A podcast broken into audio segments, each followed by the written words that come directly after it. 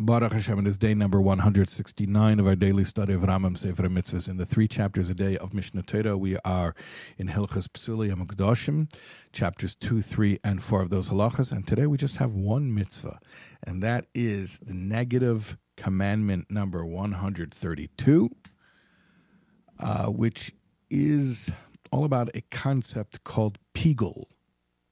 What is pigul?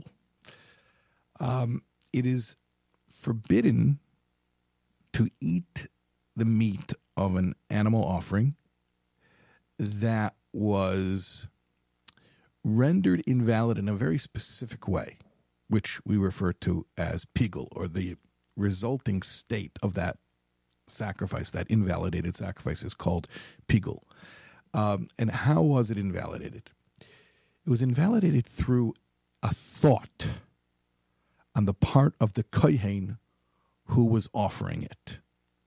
You see, it's a very unique way that the sacrifice becomes disqualified. So, for instance, if the kohen had in mind that the sacrifice was going to be eaten after the time limit prescribed for eating that sacrifice has ended. Remember, we spoke about that earlier about different sacrifices that may be eaten until that evening or till the evening of the following day. So let's say the Kohen had in mind he was going to eat the sacrifice later than the proper time window.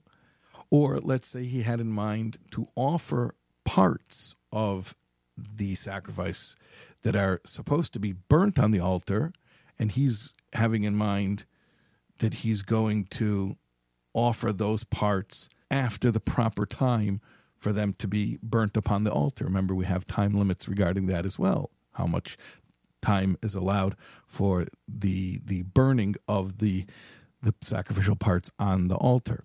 So, a, such a thought on the part of the kohen who was offering this sacrifice would result in that meat becoming called pigul, and it is a negative commandment to eat that meat, that pigul meat.